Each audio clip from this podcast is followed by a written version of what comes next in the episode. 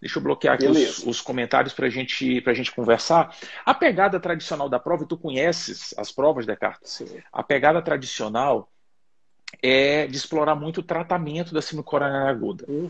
É muito isso, né? Com supra, sem supra, enfim.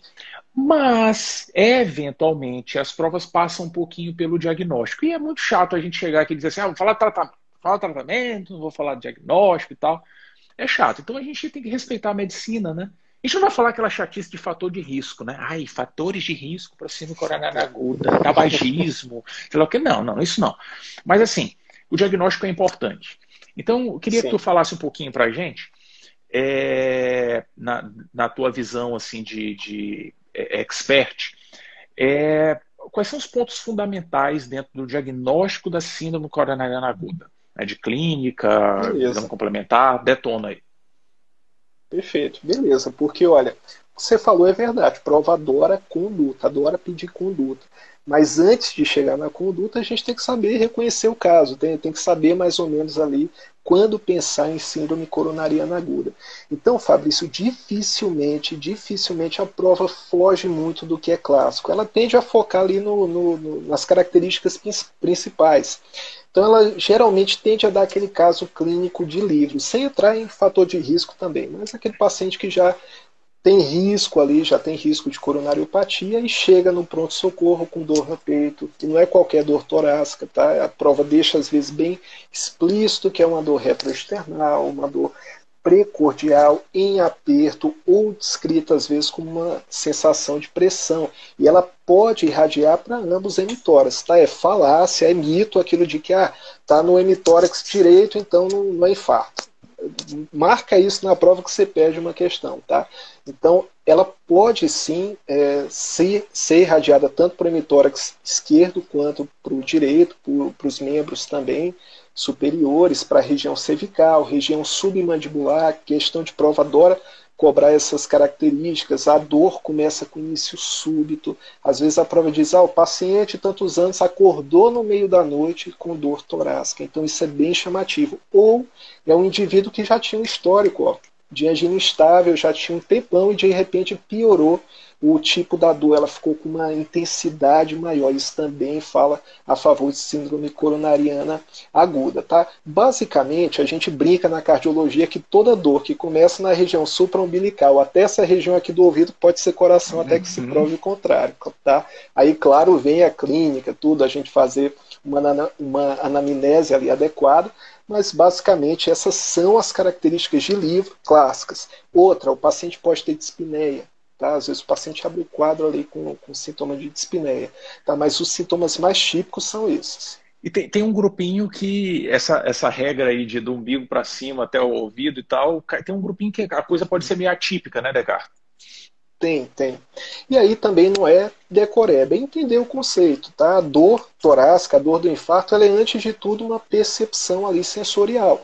Então, doenças, condições que alterem a capacidade de, de o, o modo como essa percepção ocorre, vão gerar dores atípicas. Então, se o indivíduo é diabético, se o indivíduo é, tem um quadro demencial, como que ele vai explicar a dor ali? Ou, ou é um paciente neurosequelado, ou pacientes nefropatas, pacientes também que, que é, tem algum, algum histórico de, de ter distúrbio prévio intracardíaco, até mesmo idoso mesmo, entra idoso, sexo feminino. Idoso, quando eu falo, a prova considera ali acima dos 65 anos. Então, nesse grupo, a dor pode ser um pouquinho diferente.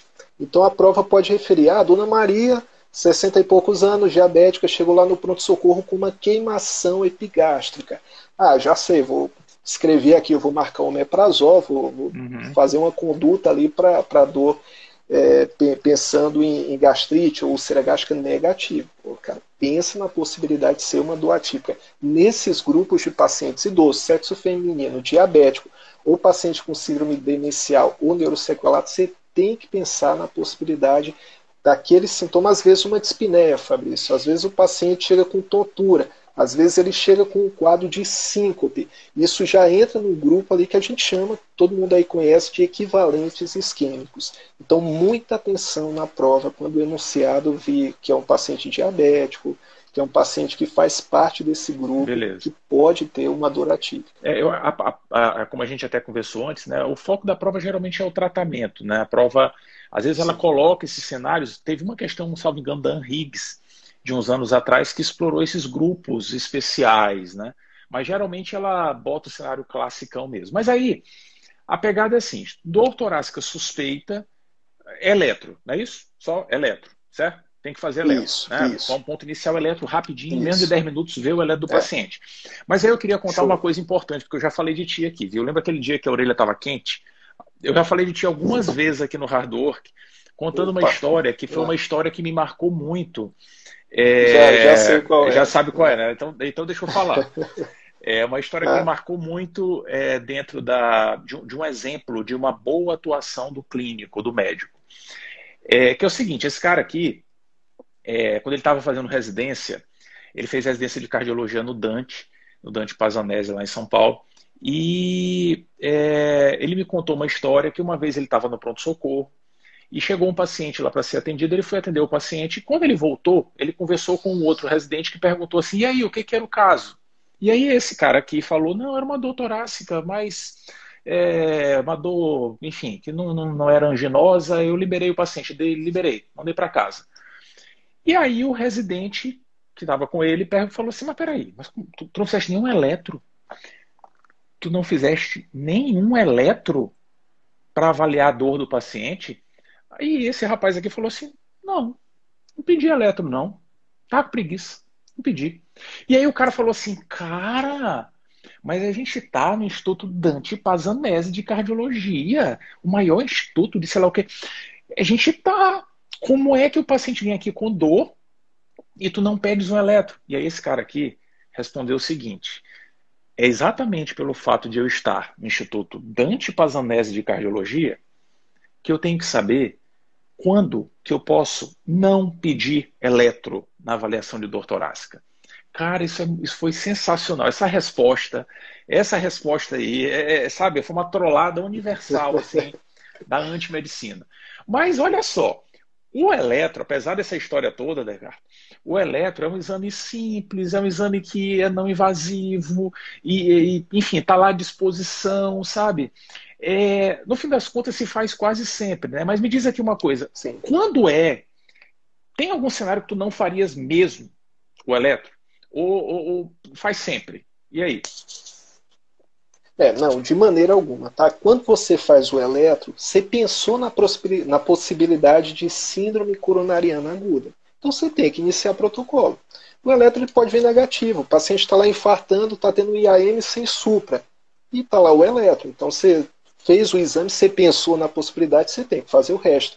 Você pensou na possibilidade, você tem que solicitar marcadores de necrose miocárdica. Tá? Ah, aí vem as enzimas. Eu digo assim, pode vir normal. Eu digo assim, certo. quando que o cenário que tu não pediria, tem cenário mesmo? Porque isso tu me contaste essa história tem um tempo já. Tem. Tem algum cenário que o paciente chega, tu diz assim, não, não vou nem pedir eletro, não. Vai embora, papai. Sai daqui. tem, não... tem sim, tem sim. Pacientes sem fatores de risco, Tá, esse é o principal. O paciente jovem não tem histórico nenhum, apesar que o paciente jovem pode infartar também, mas às vezes é uma dor totalmente, é, não, não é uma dor característica para você pensar em coração. O paciente fala que é uma dor discreta, ele aponta para a dor, tá? isso já fala um pouco contra ser dor cardíaca. A dor cardíaca, o paciente ele refere de, de uma maneira menos precisa, ele passa a mão no, no peito, então mostra uma posição, mas nunca de uma maneira assim apontando uma duas vezes discreta, que irradia também para locais inespecíficos. Ah, doutor, estou com uma dor aqui que começou com uma dor nas costas, quando eu me abaixo, a dor piora, uma dor de caráter mecânico, isso fala contra. Então são situações sem fatores de risco e dor ali não anginosa, você não considera a possibilidade de síndrome coronariana aguda. Tem um porém, tem um porém, Fabrício. Às vezes o paciente está com tanta dor, está infartando, e está com tanta dor que ele contrai toda a musculatura. E aí você chega lá, todo bonitão, tal, aperta aqui, paciente, ai, opa, aí, ó, dor que piora a palpação. Isso aqui não é coração e da alta, não, negativo. Às vezes a própria dor, ela pode gerar contratura muscular e gerar dor reprodutível à palpação. Perfeito. Ou seja, é, um, é um uma composição né, da história. E aí eu acho Sim. que acaba que o ponto, né, Descartes, é assim: se, se, a gente tiver uma evidência inequívoca de que aquilo ali tem outra etiologia, tomei uma bolada no peito. Ah, mas tá doendo do lado esquerdo, tá irradiando pro braço. Sim, porque a bola bateu do braço também. Tem uma evidência inequívoca que não é, né? Enfim, aí vou fazer ela para quê, né? Só para ver, né? Aquele, é. Aquela velha tristeza do exame só para ver. Mas aí tu falaste das enzimas. É, as provas ainda perguntam uma bobeirinha sobre enzima, e aí só atualiza a gente aí. Qual é o ponto? A gente usa CKMB ainda, CK, ou o ponto é troponina. É, fala um pouquinho das enzimas aí para a gente falar Legal, do tratamento, que é a gente migrar para o tratamento, que é o ponto, ponto Legal. central. Perfeito. A primeira coisa, o pessoal não fala em enzima, que enzima entrega a idade. É a época que a gente usava AST, usava DHL, então show para enzima. Hoje a gente fala biomarcadores ou marcadores de necrose miocárdica. Basicamente a gente tem esse último aí que o Fabrício citou, que é a troponina, tá? Troponina, a gente tem três tipos, a, a I, T e C, que ficam lá dentro do miócito. Quando a gente tem uma lesão é, nesse miócito, quando ele morre, sofre ali apoptose, aumenta no sangue. Tá? Então, a troponina I e T, que são específicas ali do coração. CKMB a gente usou por muito tempo. Hoje, se você está num plantão que não tem troponina, só tem CKMB, paciência, vai na CKMB, usa um biomarcador. Ah, não tem nem CKMB, tem mioglobina, tenta com a mioglobina, tá? E vai com o teu juízo clínico. Mas assim, a troponina é o marcador hoje de escolha. Todas as diretrizes usam a troponina como referência. A própria definição hoje universal de infarto, Fabrício, leva em conta isso. Então é a troponina, é o aumento da troponina. E a gente tem protocolos diferentes. Tá? A diretriz recomenda que até é, você fazer de 6 a 9 horas ali de, de, de dosagem, às vezes nem, nem precisa de estudo. Mas o paciente chegou, putz, pensei que pode ser síndrome coronariana aguda. Fiz o eletro, está normal não descartou totalmente. Então, eu tenho que pedir a primeira dosagem quando o paciente chega. Faço a primeira dosagem de troponina. Algumas horas depois, pode ser três horas, eu repito a dosagem. Por que, que isso é importante? Por que, que isso é importante? Porque a primeira dosagem pode vir discretamente elevada. Fabrício, o, a troponina ela tem uma depuração renal. Então, se o paciente é nefropata, ele já tem uma troponina ali de base um pouco elevada. Então, o cara pede a primeira, vem discretamente aumentada. Putz, está aí matei o diagnóstico, síndrome coronariana aguda, manda a pessoa para o cateterismo e quando vê não era nada disso. Então é necessário uma segunda dosagem para a gente observar se faz curva, se a gente tem esse padrão ascendente. Aumentou a quantidade, pelo menos 30% a gente pensa na possibilidade de síndrome coronariana aguda. Até porque tem um monte de doença. E essa aí que o Fabrício falou, o cara toma uma bolada ali no peito, sei lá, tem uma contusão cardíaca. Isso pode aumentar. Lesomiócito vai aumentar a troponina. Miocardite, até Covid aí. É, uhum. quadro de Covid gerando miocardite, sepse, é, miocardite relacionada a, a, quadros reumatológicos, ou o paciente tem é, do, é, doença de Chagas, tem uma insuficiência cardíaca, taquiarritmias, o cara está com a fibrilação atrial com frequência lá de 180, isso pode por si só aumentar marcadores de necrose miocárdica sem que seja infarto agudo do miocárdio. Então é importante seriar esses marcadores. Tá? E a troponina é o principal. Beleza. Isso é importante, mais uma vez, lembrando que é tudo um composite, né? A história, o método clínico é assim. A gente tem a suspeita clínica e vai migrando dentro da suspeita clínica. Se fosse fácil, a gente fazia dosagem de troponina diária. Acordei, tinha na escova de dente. Na escova de dente tinha um sensor de troponina. Passei no dente, aí saiu. Opa, você está infartando hoje. Hoje é o seu dia, corra para pronto-socorro. Não é assim, né? Então, troponina pode se levar em uma série de situações e é muito importante a gente saber por que, que pediu a troponina.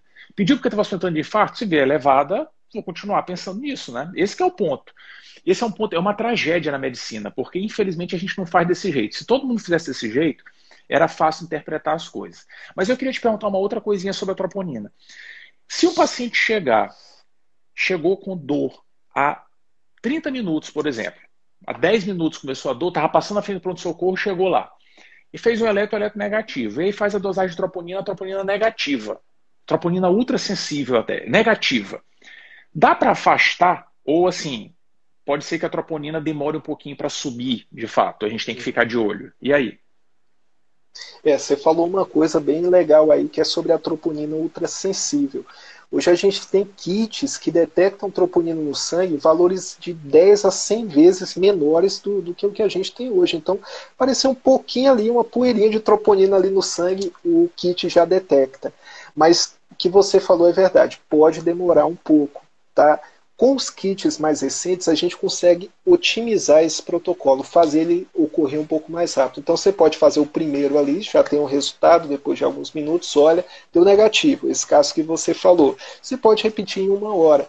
Com os kits de troponina ultrassensível, isso é possível. Infelizmente, Fabrício, na prática, nunca dá para confiar totalmente nessa questão do tempo de dor, principalmente naquele grupo que a gente citou. Entendeu? Então é importante sempre seriar Tá certo? É importante. O que você não pode, em hipótese alguma, é pedir a primeira, deu negativo. Pediu a segunda, deu negativo. Ah, vou pedir mais uma, deu negativa. Pô, mas acho que pode, vou pedir, fica o paciente cozinhando lá no PS, uhum. horas, se gastando ali é, recursos, é, isso acontece muito. O pessoal fica lá solicitando troponina, troponina, acho que a pessoa quer que dê positivo, né? Uhum, uhum. Mas é, basicamente duas medidas já são essenciais. Agora, quando há um aumento discreto, vamos dizer que eu pedi a primeira, veio tocada, não está tão elevado. Ok, vou pedir aqui minha segunda. Já, você já deixou, na verdade, solicitado. Você pensou em síndrome coronariana aguda, você já deixou solicitado. Então, coletou a segunda, aumentou um pouco, mas ainda não ultrapassou um corte ali para te convencer. Tá? Não foi acima de 30%, varia, você pode, nesse caso, pedir a terceira. Mas na maioria dos casos, duas já são suficientes. Tá? Já dá para a gente, com uma certa segurança, pautado no quadro clínico, no histórico e tudo isso que a gente conversou, afastar a possibilidade de síndrome coronariana aguda sem supra-DST associada a um quadro de infarto. Né? Ainda pode ser uma angina instável, mas aí outra coisa, sem investir. Perfeito, perfeito, muito bom.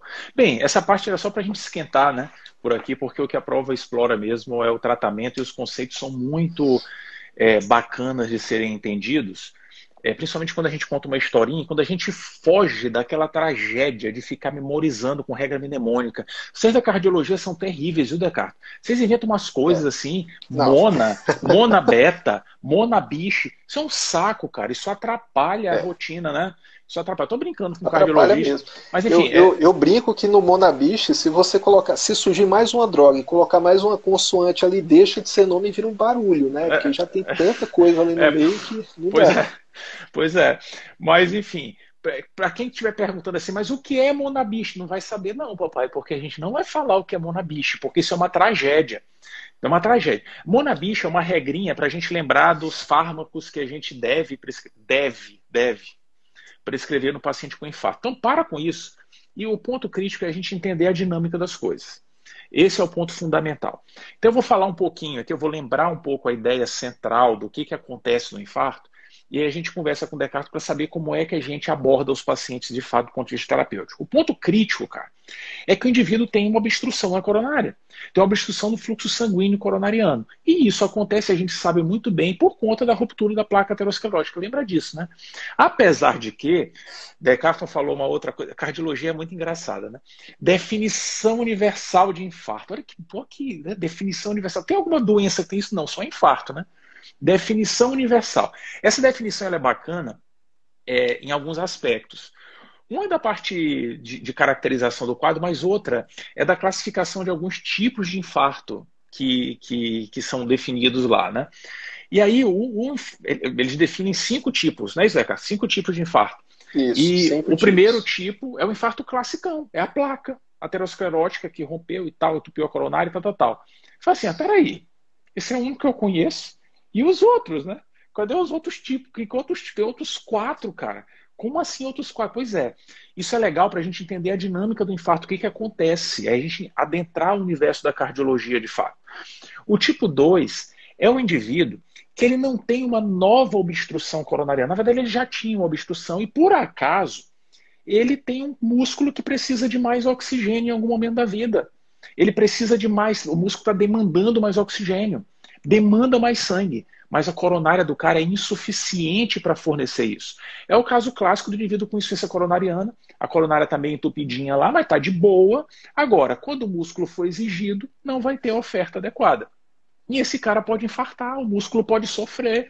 É um indivíduo que tem doença coronariana e está grave na UTI por outra doença, o cara pode infartar. Mas não é que rompeu uma placa aterosclerótica, ele vai infartar porque não tem oferta. Esse é o tipo 2. O tipo 3 é o cara que pum, morreu subitamente. Normal, tá? Morreu de infarto. Esse é o tipo 3. meu Deus, esse é o 3. O 4 é o quê? O cara que ressuscitou, né? Porque na sequência, né? Não. O 4 e o 5 são cenários em que a gente consegue identificar uma causa clara, evidente da nossa mão. Foi minha mão. O 4 é o indivíduo que tem infarto depois que teve uma manipulação na angioplastia, por exemplo, de uma placa, sabe?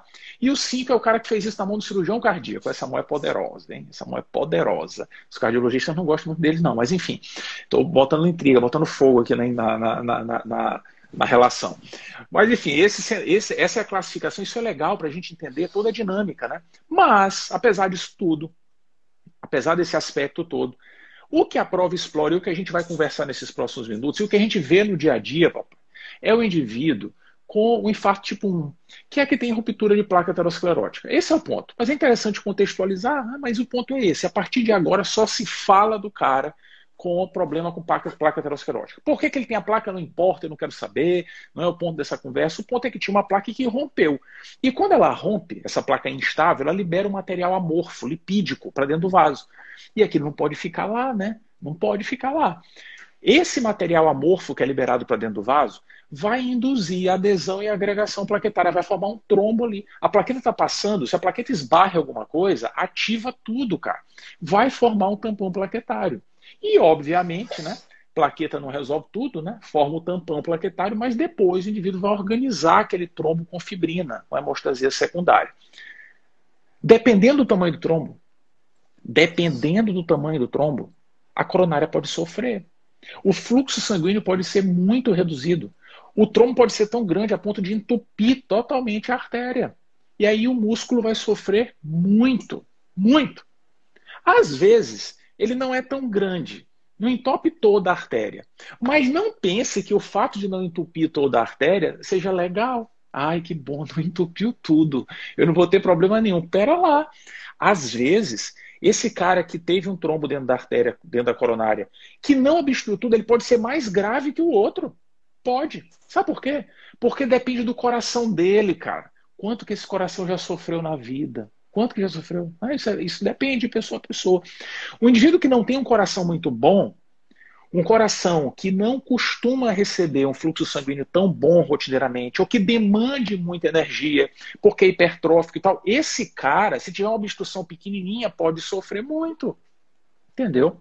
Então a repercussão no músculo cardíaco depende do grau de obstrução, ok, mas depende também de como é o meu coração. Esses fatores se juntam para definir a gravidade do quadro. E aí o indivíduo pode ter perda importante de músculo e pode evoluir muito mal, pode evoluir desfavoravelmente. Né? Esse é o ponto, né? essa é a, a, a, ideia central. E por que, que é importante a gente conversar assim? Para entender o que, que a gente precisa fazer no tratamento. Por isso que é importante conversar desse jeito. Caramba, o problema não é o trombo. Não apareceu um trombo dentro do vaso. Como é que eu trato essa jossa? Tira o trombo. Tira o trombo. O grande objetivo do tratamento, em linhas gerais, de uma síndrome coronária aguda, teoricamente é esse. Eu preciso abrir a artéria, não está entupida, vou abrir a artéria. Essa é a ideia. Esse é o ponto crítico. Né? É isso que a gente vai querer fazer sempre. Esse é o ponto de partida, sabe? Só que tem um detalhe. Tem um detalhezinho.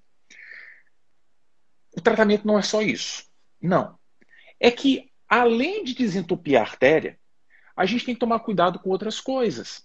A gente vai tomar algumas medidas para evitar que aquele trombo que eu acabei de tirar forme de novo.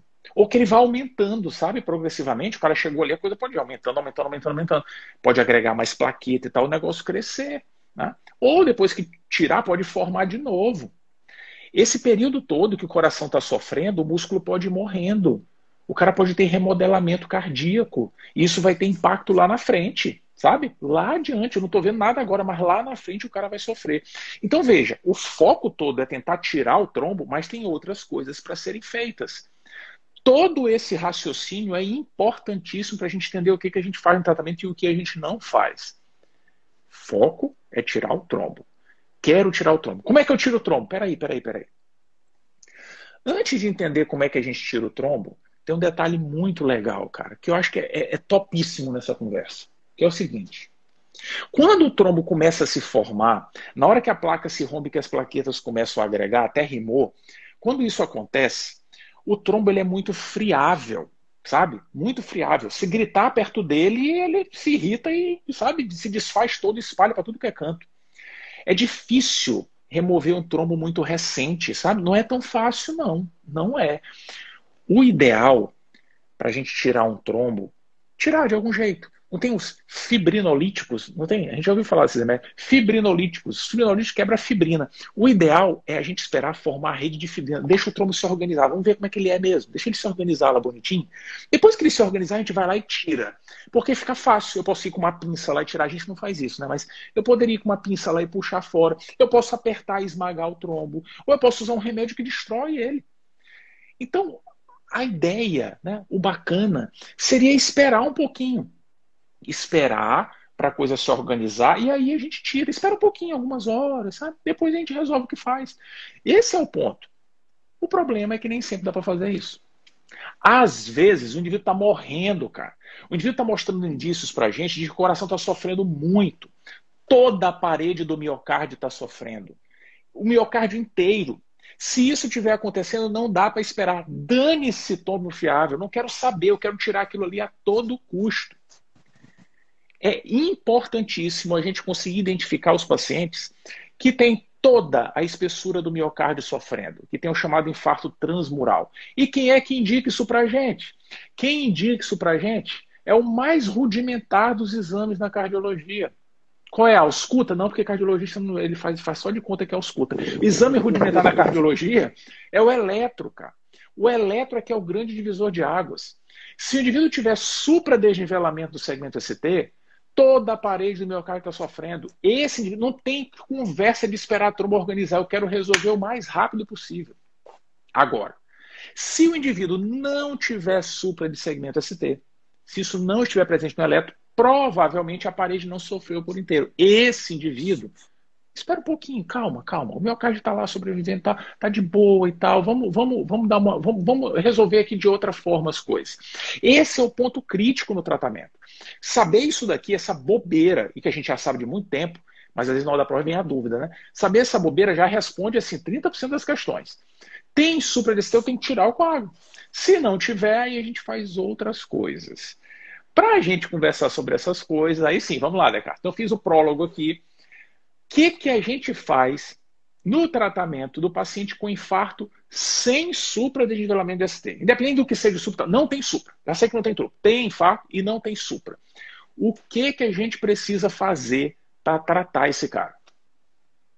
Perfeito. Ó, falando de uma maneira geral primeiro, um basicão aqui para entender. Eu acho que o legal de entender cardiologia é através da fisiopatologia, senão eu concordo com o Fabrício, fica muito chato. A gente tem que entender o que está por trás. Ficar decorando mnemônico não dá. Mas veja, tem um trombo ali. Primeira coisa, tem uma rede de plaquetas, as plaquetas estão se agregando, bora parar com essa agregação. Então aí entram os antiagregantes plaquetários, tá? No tratamento do, do infarto sem supra. E aí o uso do AS, do, e aí tem os tienopiridínicos, você pode usar clopidogrel, você pode usar ticagrelol, o prasugrel, tá certo? Mas assim, o objetivo é esse, impedir a, que a antiagregação continue. Mas tem uma coisa que aí antiagregante nenhum vai fazer efeito. Na hora que se forma aquela hemostasia já secundária ali com rede de fibrina, já tem hemácia grudando ali no trombo, já tem um trombo é, vermelho ali se formando, a gente precisa do uso do, dos anticoagulantes. Não é que o anticoagulante vai chegar lá e vai dissolver o trombo, o trombo foi embora, tchau. Não. O anticoagulante é para impedir, reduzir a chance daquele trombo continuar crescendo. Você vai agindo numa cascata, tá? O pessoal pensa muito, Fabrício, na via final, e o CAT, e o CAT, e o CAT. Mas o, é um processo, não adianta você fazer o cateterismo se aquela primeira etapa não foi feita.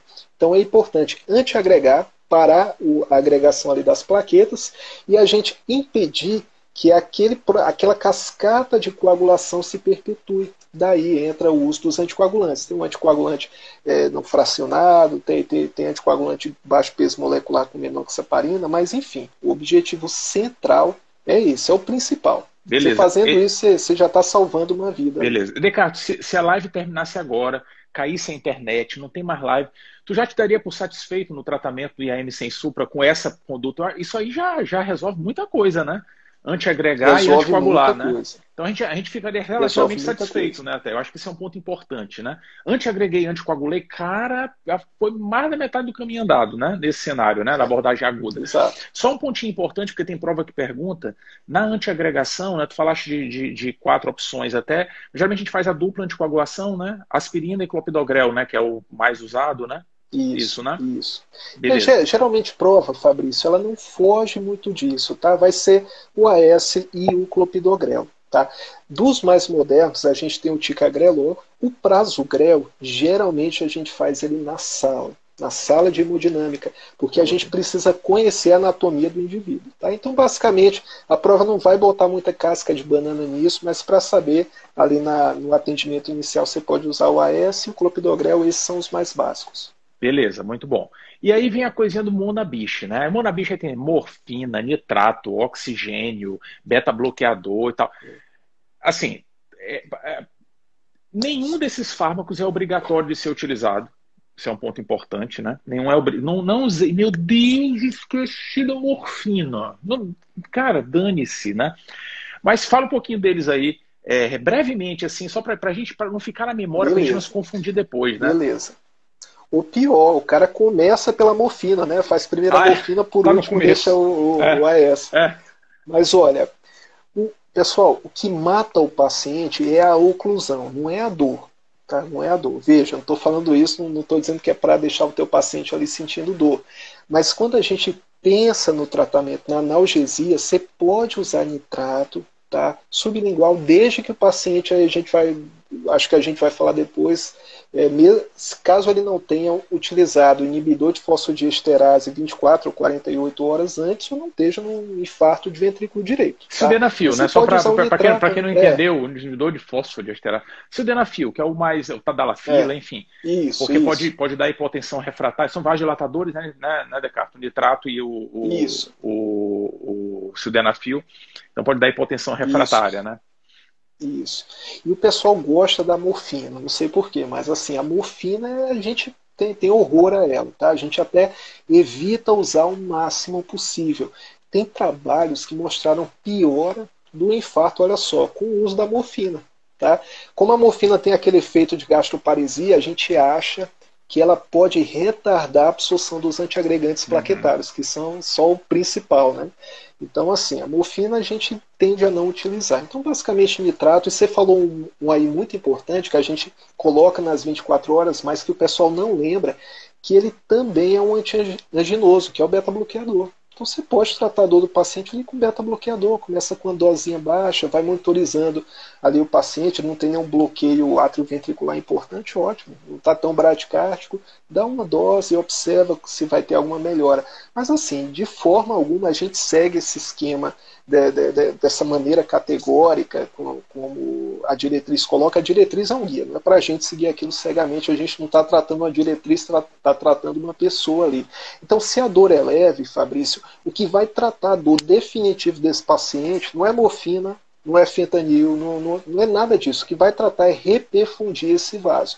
Então não perde tempo, não. Não perde tempo tão preocupado assim com isso e gasta ali teu tempo para tentar otimizar essa, essa escala aí para esse paciente chegar ou até a sala de cateterismo, tá?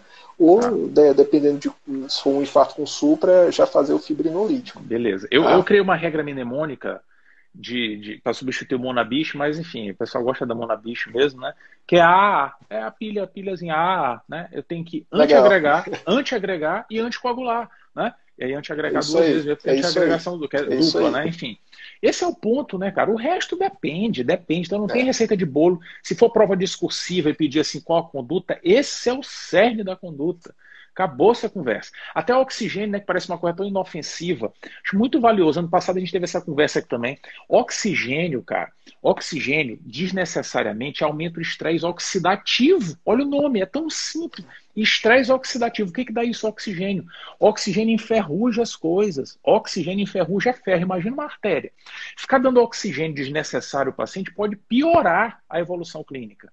Então, é para dar oxigênio, se o paciente estiver precisando de oxigênio saturação baixa, sabe? Tá lá menor que 90%, então aí dá. Se não, não é para dar. Então acabou esse negócio de monabicha. Acabou, ninguém mais fala de monabicha aqui, acabou essa conversa e ponto final, né? Tá bom já.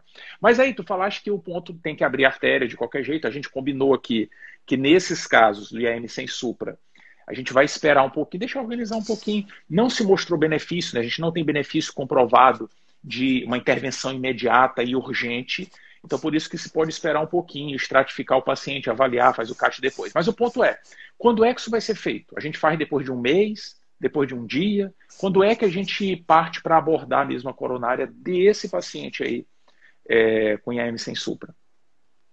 Olha, geralmente, Fabrício, em 24 a 48 horas, esse paciente tem que fazer o cateterismo, tá?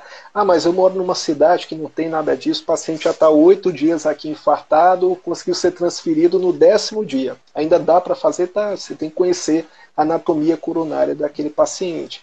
Tá, mas assim, geralmente 24 a 48 horas a gente, no IAM sem supra, a gente faz o, o cateterismo, tá? Tá, perfeito.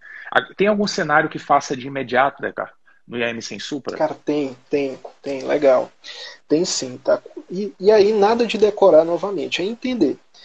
Você falou do, do trombo transmural lá, que está gerando uma necrose transmural. Aquele cara, acho que ninguém discorda que ele tem risco de morrer, que ele tem risco de ficar com uma sequela ali permanente. Então, por isso que a gente corre com ele ali para o cateterismo. Agora, se eu tenho um IAM sem supra, eu tô lá, tá a Dona Maria lá no, no leito, de repente ela começa a ficar hipotensa, começa a rebaixar. Eu olho lá no monitor, tem lá uma taquicardia ventricular, uma TVNS aparecendo e sumindo. Opa, paciente com instabilidade elétrica, paciente com instabilidade hemodinâmica, esse paciente também tem uma alta chance de morrer. Ah, mas eu olhei o eletro aqui não tem supra, preciso mandar para o CAT, não é só 48, não. Se esse paciente está tendo risco de vida, é CAT agora. E você faz o CAT emergencial ali até dentro de, de duas horas, esse paciente tem que estar tá na sala de hemodinâmica lá já desobstruindo essa artéria. Perfeito, muito bom, muito bom. Já que a gente está falando de abordar então o cara, né? Já fechamos o IAM sem supra, vamos falar agora do IAM com supra. No IAM com supra é outra conversa, né? A presença do supra denota para a gente que o indivíduo tem comprometimento da parede transmural significativo e tem que correr. E aí o que, que a gente faz? Como é que é essa corrida? O que, que a gente usa? É angioplastia, é trombolítico? O que, que é melhor? O que, que não é melhor? Quanto tempo tem para fazer isso? Fala aí para a gente, Cacá. Beleza. Aí, quem vai determinar a conduta não é nem tanto o, o, o, tamanho do supra, não é quantas paredes foram acometidas, é isso aqui, é o tempo. Tá? Se o paciente, se você. A prioridade sempre é, Fabrício, a gente, além da terapêutica final ali, a gente conhecer a anatomia do indivíduo. A gente tem que conhecer. Então, se você tiver acesso ao cateterismo, à sala de hemodinâmica, olha, é, Descartes, eu te juro, eu te juro que em 90 minutos, em menos de 90 minutos, esse paciente vai estar dentro da, da sala de, de CAT lá para fazer o procedimento. Ok, manda para o CAT. Então, se até 90 minutos você tem esse acesso, show manda o paciente para lá. Ah, mas eu moro no local, vai ficar muito distante, o trânsito aqui em São Paulo tá, tá horrível, vai, vai demorar 5 horas para o paciente chegar. Ó, fibrinólise. Aí é o fibrinolítico, tá? Em até 30 minutos da chegada do paciente. O, tempo principal é, é esse, onde a gente observou o maior benefício. Lembrar de uma coisa muito importante. Antes de administrar o fibrinolítico, checa se o paciente tem contraindicação. Tá? Isso é muito importante. Nada de decoreba também. É, é, muito intuitivo. Seria a mesma situação que você não daria nem AS para essa pessoa. Então, se o paciente tem um sangramento intracraniano, teve um trauma craniano, tem uma neoplasia, uma malformação arteriovenosa aqui, intracerebral, ou o paciente está dissecando a aorta, da onde que eu vou dar AS para essa pessoa, da onde que eu vou que eu, que eu vou dar trombolítico, eu vou matar essa pessoa sangrando. Ou se o paciente tem discrasia sanguínea, é importante, tá certo? Então, salvo essas situações, todo o resto é relativo. Você pode considerar, ah, mas o paciente tem 80 anos. Ok, mas examina, vê direitinho se, se dá, tem a possibilidade. Tem? Ok, trombolítico. É legal. Isso é um, a gente até já, na, na, na trombólise no AVC, tem muito essa pegada já, né? A gente evoluiu muito e hoje tem complicações absolutas poucas, como essas que tu citaste, né? É. E a maioria das vezes a gente, a gente relativiza, né? Mas esse é o ponto fundamental, então, nessa né? coisa do tempo porta-agulha, porta-balão, né? Então, só fechando, tu falaste 90 minutos, né? Do, do tempo porta-balão e no caso do trombolítico, considerar correr, se não for o paciente não for com angioplastia, Isso. o trombolítico o, o, o mais precoce possível. Tendo as duas coisas, a preferência é pelo é pela? Pelo cateterismo, pelo pela angioplastia, tá? Em até 90 minutos. Dos trombolíticos, aí você pode usar streptokinase, tenecteplase, alteplase. Claro, esses dois últimos são os mais uhum. modernos. Ah, mas na minha UPA, que eu estou de plantão, só tem streptokinase. Usa streptokinase, salva aquele músculo ali, só age rápido. Uma exceção importante, Fabrício, é quando há uma possibilidade, há uma janela, te ligaram lá, opa, tem uma vaga aqui que dá para mandar esse paciente. Mas vai demorar demorar 120 minutos, duas horas, vai demorar até duas horas. Nessa situação de transferência e tendo a possibilidade do CAT, você pode mandar o paciente também. Tá Perfeito. Certo? Mas assim, basicamente o que a prova aborda é esse tempo. Às vezes tem questão que diz, ah, o paciente está tá com quadro de dor torácica, mostra lá o supra no eletro, mas ele te induz que vai ser impossível, vai demorar 5 horas para você chegar até o cateterismo. Entendi. Entendeu? E aí, nesse caso, fibrinólise. Edecato, vou fazer uma pergunta que parece abobalhada, mas que as dúvidas surgem na hora que a gente está lá no Vamos Ver. Lá no AVC, a gente começa a marcar o tempo da hora que o déficit começou. É ali que começa a marcar o tempo. Né? Começou há quanto tempo? Qual foi o último momento que você estava bem? Ali a gente conta as quatro horas e meia da trombólise e tal. Na síndrome coronariana aguda, esse tempo que tu está falando aí é da chegada do paciente no hospital ou é de quando começou a doar, doutor? Começou, tem umas três horas essa dor, quatro horas. E aí, quando é que começa a contar esse tempo? Olha, ótima, ótima pergunta, tá? A gente conta o tempo pensando na, na dinâmica mesmo de, de, de, instituir essa conduta o quanto antes, do momento que o paciente chegou. Mas, mas tudo a gente, isso é, é aquilo que a gente conversou, a, a diretriz não é uma lei, ela é um guia.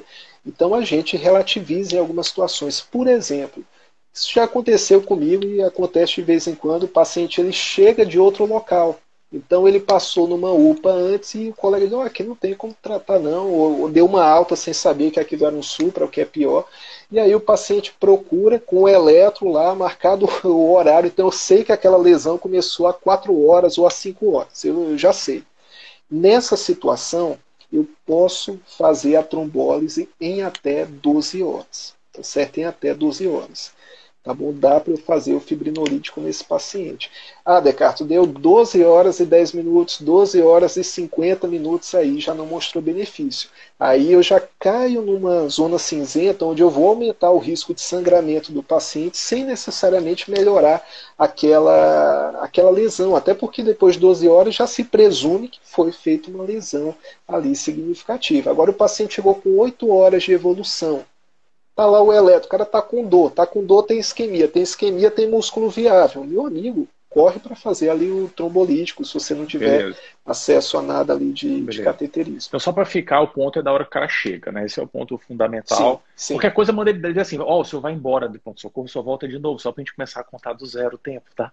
A gente não vai fazer isso, né? Mas enfim, essa é, uma, é um problema quando a gente joga os cardiologistas, eles não têm resposta. Mas X, né? Deixa para lá, deixa esse problema para lá que a prova não explora isso.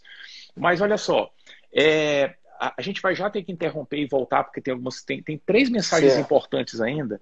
Vamos falar uma aqui, eu vou interromper e a gente volta para fechar as outras duas. É, quando a gente está fazendo o CAT, angioplastia, eu estou vendo o que está acontecendo. Então eu, vou, eu trato o vaso e tal, tudo resolvido ou não, né? Mas enfim, resolvi lá. Quando a gente dá o trombolítico, é, a coisa é meio no escuro, né? Assim, eu tô dando remédio. Como é que eu sei se resolveu? Como é que eu sei se o cara, enfim, se a coisa deu certo, se eu tenho que fazer outra coisa? Como é que a gente sabe disso? Beleza, ótima pergunta. Eu brinco que é o seguinte: se o cara chegou com a síndrome coronariana aguda com supra de ST, você vai saber que teve efeito teu fibrinolítico quando todos esses componentes aqui do nome sumirem. Então, síndrome coronariana, conjunto de sinais e sintomas. O paciente melhorou a dor? Pô, doutor, parece que aquele peso aqui está saindo, o paciente fica aliviado, aquele suor já está tá ficando mais eupneico, está mais confortável, ótimo, já é um critério. Melhora da dor. Tá? Sobrou ainda um pedaço aí. Saiu a síndrome coronariana, os sintomas, mas continua lá o supra de ST. Então, se no eletro que você repetir após a fibrinólise tiver uma redução de pelo menos metade, às vezes tem um supra que nem cabe direito ali no, no papel e você nota que reduziu sucesso. Ótimo. Está voltando a, a ter estabilidade elétrica ali naquele miocárdio certo? Então, dor, melhora da dor e redução do supra, em pelo menos 50%. Tem um outro critério que é bem legal. Você acaba de jorrar sangue dentro daquele miocárdio, correto? Então você vai ter muito radical livre, vai, vai ter muita instabilidade elétrica. Então algumas células ali do ventrículo, Fabrício, elas começam a ativar. Eu acho que de alegria, elas começam uhum. a piscar ali, começam a ter mais automatismo. Então você bate o olho assim no monitor, o pessoal já deve ter visto um ataque cardíaco ventricular, aquele ritmo feio lá com, com QRS alargado. Imagina um ataque cardíaco ventricular, mas com uma frequência entre 50, entre 100 batimentos por minuto. Então, quando você olha aquilo, a gente chama aquilo de RIVA, ritmo idioventricular, porque está próprio, está nascendo ali no ventrículo, acelerado. Acelerado por quê? Porque geralmente a frequência do ventrículo é 30, 40 batimentos por minuto, é aquela é, de, de, suplência apenas. Então, quando você tem essa, é, esse tipo de arritmia ocorrendo, também é um critério positivo ali de que tua reperfusão funcionou. Então, viu? Acabei de, de, de fazer o trombolítico. Depois de uma hora ali, vi esse ritmo aparecendo. Meu amigo, não precisa correr com o pá para chocar o cara. Pelo contrário, relaxa um pouco, o paciente está bem, conversando contigo, está tranquilo, está te agradecendo, você acabou de salvar a vida dele. Então espera um pouquinho que aquele ritmo Perfeito. ali vai subir. Então são esses três: presença de riva, melhora da dor e redução do suco. Beleza. Lembrando que se fizer o trombolítico não resolveu, né? Não aconteceu isso aí, aí é, aí, CAT, aí né? cateterismo. Beleza. CAT de aí resgate. Só, beleza. A gente vai precisar fechar aqui. A gente precisa ainda falar sobre o que, que a gente faz além disso além da, da, da, abertura da artéria no IAM com supra. Lembrar dos bloqueios de ramo, isso é importante também, que a gente está falando só de supra, né? E lembrar do infarto de VD. Essas coisas são importantes para a prova. Vou fechar aqui, volta, porque senão o Instagram vai interromper a live. Pronto, voltamos, Zé Carlos. Só dá um tempinho para a galera voltar, porque sempre que a Show. gente. Sempre que a gente é, retoma demora um pouquinho, tem gente que não acaba não conseguindo nem retornar, porque tá, tá tem um lag aqui no Instagram e fica na live antiga. Mas então a gente conversou. É, conversou sobre a, a, caracterização do quadro, né, a ideia central. Conversamos também sobre a, a filosofia da, da, da, obstrução coronariana e o que, que a gente busca no tratamento. Né? Então, o problema todo é abrir a artéria, mas lembrar que tem um trombo se formando e por isso a gente usa antiagregante, antiagregante e anticoagula o paciente. E aí falamos do IAM sem supra, e estávamos conversando agora sobre o IAM com SU, infarto, com assino coronariana, perdão, com supradesnivelamento de segmento ST, que o foco principal é abrir a artéria, e aí angioplastia trombolítico, e enfim. E aí considerar os tempos, a prova adora isso, né? Tem porta-balão, tem porta-agulha, é, enfim. Lembrando que no dia a dia tem muitas variações dentro disso, né? Isso é, a gente tem que evitar muitas vezes padrões na medicina né, e individualizar sempre é, as condutas. Mas assim, tem três coisinhas ainda. São três? São três a, gente, a gente precisa lembrar ainda de três pontos. É, um, dois pontos, né? Eu acho que. É, não, três pontos. Um é o que a gente faz a mais na sinucoagula com supra, dentro do, dentro do tal do Monabish, enfim. Outro é o que a gente faz na, é, o, é, é, é em relação a, a bloqueio de ramo. E é, a terceira é sobre infarto de VD. Beleza? Deixa eu bloquear aqui para gente já, a gente já tá. conversar. É, bem, então, pontos importantes, né? A gente alinhou o aspecto do tratamento e a regrinha antiagressão, antiagregação, antiagregação, anticoagulação. Agora no IAM com supra aparece o novo A, que é abrir a artéria, né? Então abrir a artéria e Sim. tal, e, e, o resto. A gente faz a mesma coisa, anticoagula, antiagrega o paciente, enfim, faço as mesmas coisas ou não? Qual é a ideia? Igual. igual, tá? Você vai fazer antiagregação, esse, esse AAA, tá? tem que fazer a dupla antiagregação, tem que fazer a parina, putz, Decarto, mas eu já vou dar um fibrinolítico, eu preciso dar um anticoagulante, Precisa porque um vai dissolver o trombo, o outro é para impedir que mais trombo se forme. Você tem que fazer. A gente viu redução de mortalidade no grupo de pacientes que utilizou, que, que realizaram essa heparinização. Então é igual, tem que fazer. Eu brinco até que é tão, é, as questões são tão pragmáticas quando chega supra de ST, que eu brinco que na vida real você pode até chorar, mas na prova você tem que sorrir quando aparece uma questão lá de uhum. supra, que não vai ter muito para onde correr. Tá? Basicamente é isso. Esses três A's aí que o Fabrício falou e abrir a artéria, tá? Que é o quarto A, acho que já, já fica oficial aí os quatro A's, tá? Porque Beleza. abrir a artéria é um ponto principal. E aí pode ser com fibrinolítico e pode ser com cateterismo a depender do tempo. Perfeito, perfeito. E aí o resto a gente já detonou nesse negócio do Monabis, porque aí tem também estatina, né, Decato? É inibidor tem, de ECA. É, aí... São medicamentos que você vai utilizar nas primeiras 24 horas. Qual que é o racional? Tá? Aquele coração ali sofreu uma baita de uma agressão. Então é para o uso do IECA, por exemplo, é para reduzir o risco de remodelamento, já desde cedo. Eu sempre digo para pro, os residentes, para os acadêmicos, que o tratamento da síndrome coronariana aguda do, do, infarto, ele começa ali na sala de emergência, mas ele vai durar para sempre. O paciente sempre vai ter que ter um cuidado ali com, com essa questão de remodelamento, enfim. Então, o IECA, ao bloquear a angiotensina, bloqueia um dos principais fatores ali envolvidos no remodelamento miocárdico. Então, esse é o racional. Não é que eu vou dar IECA para baixar a pressão do paciente, não é que eu vou dar, principalmente se o paciente tiver hipotenso aí, que eu não vou dar mesmo, mas é uma dose baixa, visando reduzir risco de remodelamento. É, Descartes, não tem um enalapril, pode ser captopril? Pode, dá o que você tiver ali de, de IECA. Não tem um IECA, pode ser BRA? Pode. Não tem um BRA, pode ser hidralazina? Não, aí não pode, tem que bloquear angiotensina. O racional é esse. Em relação às estatinas, também não é porque a gente quer baixar colesterol ali do paciente, até porque colesterol, colesterol nenhum baixa tão rápido. O objetivo é justamente estabilizar aquela placa. Falar um bonito aqui, a gente sabe que estatina tem efeitos ali pleiotrópicos, anti-inflamatórios, justamente para estabilizar essa placa, que é o que a gente quer. Mas não é, ah, vou dar uma simvastatina aqui 10 miligramas, não, tem que ser de alta potência, alta potência, e dose alta. Dose alta. Ah, mas meu paciente tem colesterol de 40, ok. Tem de zero, ok. Dá estatina. O objetivo ali não é baixar o colesterol. Dito isso, quando um dos exames que a gente pede quando o paciente chega, a gente suspeita de síndrome coronariana, é justamente o perfil lipídico, porque a meta de LDL desse paciente vai ser menor que 50. Então a gente já tem que ter aquilo ali em mente. É aquilo que eu falei, o tratamento começa ali, não é o que vai salvar a vida ali do, do, não é o tratamento principal, não é o que vai abrir a artéria, mas a gente viu Beleza. que isso estabiliza a placa. Tá? Então tem que ser estatina de alta potência, atovastatina, rosuvastatina em dose alta. Beleza, mas isso aí de boa, né? Inicia aqui, vou lhe dar poucas horas, né? O ponto principal, sim. abrir artéria, antiagregante, antiagregante, anticoagulação, isso, né? Isso. Esse é o ponto crítico. E a gente ficou falando muito sobre o assino coreana com supra, né? Supra, supra, supra, supra, supra, mas às vezes o supra não aparece, né? E pode aparecer outra coisa no eletro, mas que tem a mesma repercussão, que são os bloqueios de ramo, né? E teve uma mudança recente aí na né, de teve, recomendação teve. até, né?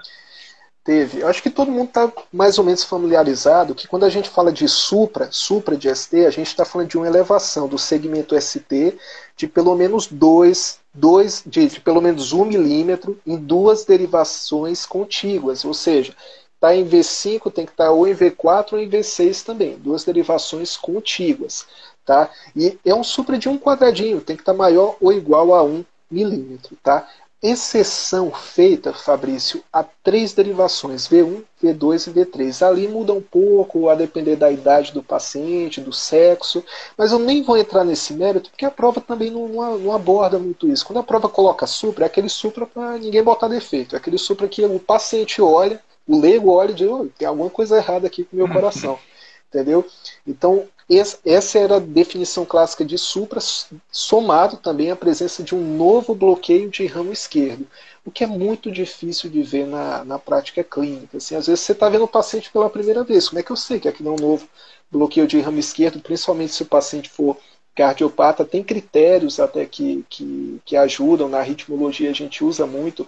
E outro cenário que aí foi incorporado, que se viu também muito paciente, chegava lá no CAT, chegava no CAT e via lá o trombo ocluindo total a artéria, e quando olhava o ECG, a única alteração que o paciente tinha era um bloqueio de ramo direito. Então hoje a gente já considera tanto o BRD quanto o BRE novos, novos, que, repito, é difícil às vezes na prática de diferenciar, mas a gente considera como já como uma síndrome coronariana com supra de ST. Perfeito. Tá? Na prova, né, que é, o examinador da prova ele tem menos opções para complicar a vida, se aparecer, é porque o cara está querendo dizer que a coisa é presumivelmente nova, né? Então aí tem que é, valorizar, né? Isso é. aí é um. E geralmente ele deixa BRD, uma né? pista. Ele deixa é. uma pista, às vezes. Eletrocardiograma previamente estava normal. Então ele deixa um comparativo dos dois. Mas assim, ele não vai te dar casca de banana ali nessa hora. Ele vai deixar um quadro bem gritante ali do supra. Ele pode até pecar na descrição clínica. Coloca um quadro lá bem atípico, de dor atípica naquela população que a gente conversou sobre, mas está lá o Supra bonito ali, não tem o que discutir. Tá? Perfeito, perfeito. Então, muito importante, né? entrou o BRD, né? então quem estiver acessando material antigo questões antigas, fique esperto com isso, porque esse é um aspecto valioso. E aí, para fechar, Descartes, a gente não vai, a gente vai ter essa discussão do eletro separado na uhum. plataforma, né? A gente não vai falar aqui sobre paredes, como é que identifica as paredes, Sim. não faz sentido aqui nessa nossa conversa. Mas existe um padrão de infarto que é importante, porque tem algumas nuances que é o infarto de VD. O que, que, que é valioso aí da gente ficar é, esperto no infarto de VD? Né? Perfeito. Primeira coisa, a prova, quando ela quer falar de infarto de ventrículo direito, ela tende a citar algumas derivações, V3R, V4R, às vezes ela cita V7 e V8, que são derivações que a gente coloca, monta ali na hora que o paciente está tá na mesa quando a gente está montando o eletro, justamente para visualizar melhor as câmaras direitas. Tá? Quando a gente fala esse R no final, esse R é de right. Então, as derivações, um V3 e um V4 do lado direito. Isso permite que a gente visualize um pouco melhor se tem um infarto de VD. Às vezes a gente pega um eletro, paciente está lá com turgência jugular, o paciente está com sintomas ali compatíveis com o acometimento de ventrículo direito, mas aí você faz o eletro não te empolga muito, não. O eletro está lá uma alteração bobinha ou outra, aí você não manda para casa. Faz essas outras derivações, quando você olha lá o V3R e o V4R, você vê já um, um supra. Tá? Às vezes na prova, Fabrício, quando ele cita o V7 e o V8, ele chama de infarto posterior ou de infarto dorsal, mas é importante frisar que de um tempo para cá a gente tem observado que, na verdade, as diretrizes apontam isso, a gente tem observado que o infarto em V7 e V8, na verdade, está cometendo a parede lateral. Então, se você for fazer uma prova e tiver lá como V7 V8 com supra, ou então ele descreveu e está nas alternativas parede anterior, ou parede inferior, parede posterior ou parede dorsal, marca essa não tenha dúvidas. Agora, se tiver na prova parede anterior, inferior e lateral, vai que alguém coloca esse ano, lembra dessa possibilidade. Às vezes, é, V7 V8 a gente hoje está classificando como um infarto lateral. Tá? Mas basicamente é isso. A prova deixa bem tá. escancarado quando é V3R, V4R. Beleza. É e, o, é, e, e, muitas vezes tem a suspeita pela parede inferior, né, Descartes? Porque VD2 e 3 é VF, né? Isso por conta da irrigação ali da, da coronária direita, às vezes da artéria circunflexa também. Então, o fato de ter esse acometimento ali lembra a possibilidade de ventrículo direito. Isso muda totalmente, ou pelo menos muda em parte, Fabrício, o nosso manejo do paciente. Daí a importância de saber o que que esse paciente está tendo um infarto de VD. Eu já vi questões que nem cobram isso, que ela só cobra que derivações você acha que estaria alterada aqui no infarto de VD deixa um quadro lá bem clássico. E aí você coloca, é, é uma específica citou até, coloque as quatro derivações. Tem para onde uhum. correr, V3R, V4R, V7, V8. Mas é importante saber se é infarto de VD porque muda a nossa conduta. Tá? Além de tudo isso que a gente conversou, além de tudo. Tá? Do, do da fibrinólise, do, do, do, acesso ao cateterismo, dos quatro A's. É, no paciente com infarto de VD, isso é muito interessante, porque é a primeira vez que eu vi, eu acho que eu quase infartei junto com o paciente, tá? Porque falaram para mim, ah, dá volume para o paciente. O volume? Como assim? Dá volume? o paciente está infartando, tudo que eu quero é que aquele coração fique quietinho ali, descanse, poupe energia. Como é que eu vou dar volume para esse paciente? Como é que eu vou ter a audácia de abrir um soro ali? Mas aí vem a beleza da, da fisiologia cardíaca. Tá? O ventrículo direito, ele não é uma câmara, não, não é uma câmara que responde muito bem à pressão. Ela é péssima nisso. O ventrículo esquerdo é bom, mas o VD não. Mas o VD responde muito bem àquele mecanismo de Frank-Starling. Lembra que você tem um aumento ali do volume, você tem um aumento da contração. Então, às vezes, Fabrício, no infarto de VD, isso aqui é um, é um perigo, o ventrículo direito não consegue mandar aquele volume para frente, vai ficando estagnado ali não tem espaço para não, não tem para onde ir. Então o septo interventricular, que está separando ali o, o, VE do VD, ele começa a ser empurrado em direção ao ventrículo esquerdo. Resultado, o ventrículo esquerdo já vai perder complacência é, de, cardíaco, vai reduzir o déficit, o, o, débito cardíaco, você acaba chocando esse paciente. Então, quando você dá volume para esse paciente, você faz com que aquele líquido ali, com, com que aquele sangue se mova, vai para frente, vai para a circulação pulmonar, você acaba vendo a pressão do paciente aos poucos ali aumentando. Isso é o tipo de coisa que você só acredita vendo. Você vê a pressão ali aumentando, entendeu? Então, ela é uma câmara que responde muito bem a volume. Não é também Vou falar para a enfermeira ali, ô fulana, vem cá, liga ali o soro, 3 litros lá, corre aberto e, e vou ali fazer outra coisa. Não, vai com parcimônia, 250 ml, sente, vê como que o paciente vai ficar, não, não teve sinais de, de edema agudo de pulmão, não teve nenhuma outra alteração, você acaba vendo uma melhora no infarto ventrículo direito, tá? E é muitas vezes um cuidado adicional, né, Carto, é de evitar farmacomorfina dilatação, né? Morfina, sim, e, sim, né? Porque aí sim. piora ainda mais, né? aí piora, aí você choca, você choca é. o paciente.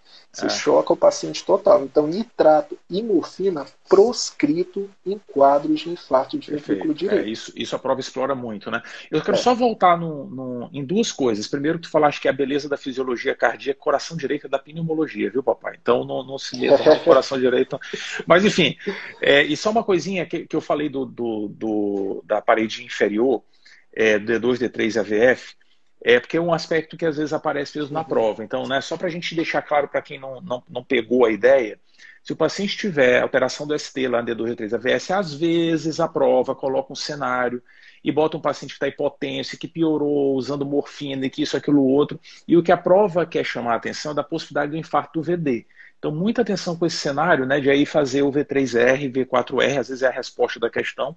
Vendo a resposta, a gente às vezes já liga o alerta, né? mas esse ponto é importante. Descartes falou, né? Porque às vezes a coronária direita, né, Descartes, é responsável pela irrigação do VD e do do da, da, da, parede da parede é, posterior, é, posterior também, né? E Sim. que às vezes é pela circunflexa. Quando é pela circunflexa isso não acontece, né? É, no percentual pequeno, né? Pela circunflexa, mas quando é pela coronária direita isso pode ocorrer. Né? Mas não vamos ficar falando de parede aqui não. Tá bom de parede Sim. já. Tá bom dessa dessa dessa conversa, né? Mas eu acho que era isso, né? Esses eram os pontos centrais assim da, da abordagem da síndrome coronária aguda. É, a prova explora muito tratamento e o ponto crítico é tem supra ou não tem supra. E agora a gente né, tem que ficar esperto também com bloqueio de ramo direito ou esquerdo. Se for novo, presumivelmente novo, a gente pode incorporar o paciente, colocar o paciente como sendo com supra e fazer a abordagem com os quatro As ou com os três As, mas nada de negócio de monabiche. Né? Monabiche é, pra, é, outra live. Aqui não tem monabiche nenhum, não. É isso? Isso aí, sucesso. E lembrando que a prova, quando ela coloca a questão ali de, de infarto com supra, principalmente, ela não vai fugir muito. O que ela quer saber é se você sabe identificar um supra e se você sabe fazer a abordagem inicial. O que eu tenho visto, Fabrício, em questões, e até por, por, porque há uma limitação ali no elétron de até onde você pode é, elocubrar ali no, no, no teu raciocínio, mas as questões tendem a abordar mais descendente anterior, tá? Então pega ali, vou entrar em detalhes, mas pega de V1 a V6 ou coronária direita, pegando essa aí de D2, D3 AVF, justamente para explorar essa questão do infarto de VD. Então os campeões, se tivesse um ranking assim, seriam descendente anterior, infarto relacionado à oclusão de coronária direita. Beleza, perfeito. Muito bom, muito bom.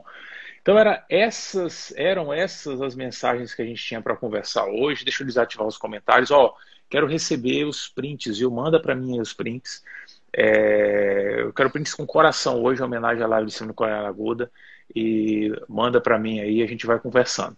Obrigado, Decarto. Obrigado. Eu, e... que, eu que agradeço aí o convite, fiquei honrado aí. Parabéns aí para todo mundo.